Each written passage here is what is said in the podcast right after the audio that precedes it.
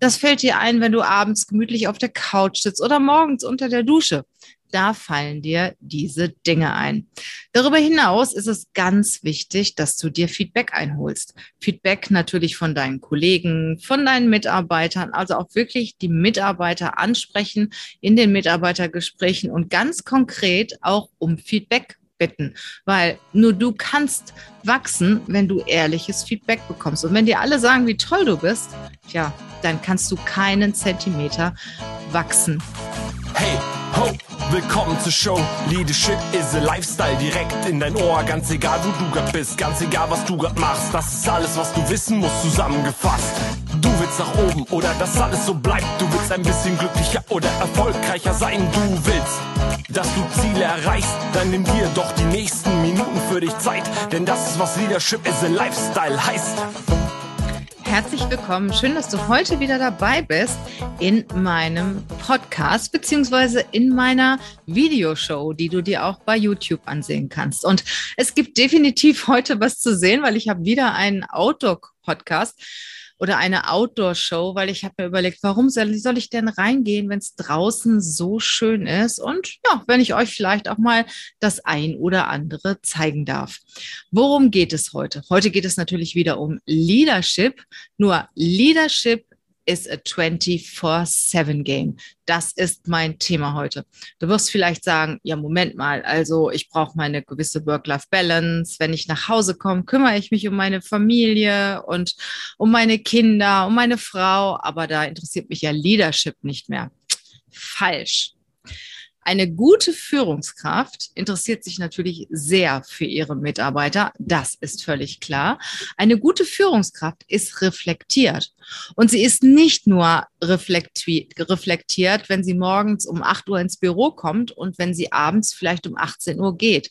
Nein, sie reflektiert den ganzen Tag. Und gerade wenn du zu Hause bist, wenn du mal Abstand vom Tag äh, genommen hast, ja, dann kommen dir die besten Gedanken und dann kannst du dir auch über dich Gedanken machen, über deine Aktionen, die am Tag gelaufen sind, kannst du selbst reflektieren und die Selbstreflexion ist eine der wichtigsten Führungskompetenzen, die die Führungskraft haben kann. Weil wir sind alle Menschen und wir tun manchmal Dinge, die nicht so intelligent sind, die nicht so gut sind, die nicht so geschickt sind.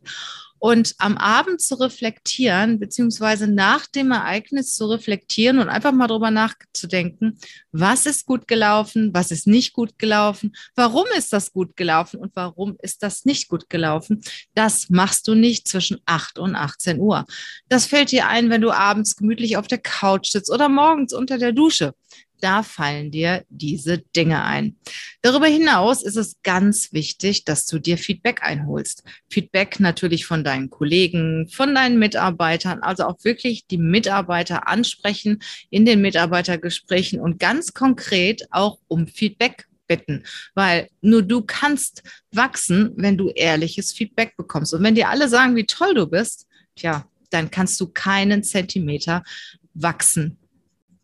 So, und eine gute Führungskraft arbeitet jeden Tag an sich. Und das macht sie nicht zwischen 9 to 5. Nein, das macht sie den ganzen Tag. Und das macht sie, wenn ihr gerade mal was Gutes einfällt, dann setzt sie sich hin und schreibt das auf und denkt darüber nach. Und deswegen ist Leadership a 24-7 Game. Ja, und wann funktioniert gutes Leadership? ja, gutes Leadership funktioniert dann, wenn du richtig gute Leute hast. Wenn du die Besten der Besten hast. Und ich sage immer, die Besten für die Besten, weil die besten Führungskräfte haben auch die besten Mitarbeiter.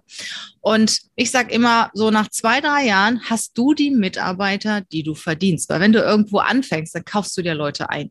Die sind halt schon da. Da kannst du oft nicht im, in den ersten zwei, drei Monaten das Personal austauschen. Aber nach einem halben Jahr, nach einem Jahr, nach zwei Jahren hast du schon die Möglichkeit, dir dein Personal zu beschaffen und mit deinen Leuten zu arbeiten, mit denen denen du auch arbeiten möchtest und dich von den Leuten zu trennen, mit denen du nicht arbeiten möchtest. Und richtig viel Erfolg und richtig gute Führung kannst du machen, wenn du mit den Besten arbeitest. Was bringt dir das, wenn du mit den Besten arbeitest? Erstens Freiraum. Du kannst dich auf deine Leute verlassen. Du kannst auch mal Dinge machen, ja, wenn du nicht immer so mittendrin sitzt und nicht immer im Tagesgeschäft bist. Du kannst dich schon mal zurückziehen, du kannst dir über die Zukunft Gedanken machen, du kannst aber auch einfach mal zwei, drei Wochen Urlaub machen, ohne das Gefühl zu haben, es bricht irgendetwas zusammen. Du kannst unternehmerisch tätig werden, du kannst an der Firma arbeiten und nicht in der Firma arbeiten. Das ist ganz wichtig, weil ein Unternehmer und sollte in erster Linie an der Firma arbeiten und nicht in der Firma arbeiten und so wenig wie möglich im Tagesgeschäft involviert sein.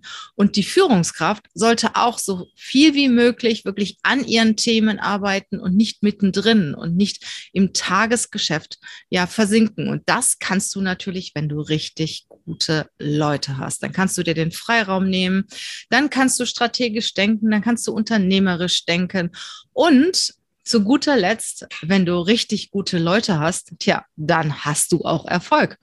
Dann hast du auch Erfolg. Und zwar musst du dich da nicht von morgens bis abends abstrampeln und alles Mögliche machen, um erfolgreich zu sein. Nein, deine Leute unterstützen dich dabei, dass du erfolgreich bist. Denn eine wesentliche Führungsaufgabe ist es, die richtigen Mitarbeiter zu finden, die richtigen Mitarbeiter einzusetzen und auch entsprechend mit den richtigen Mitarbeitern zu agieren.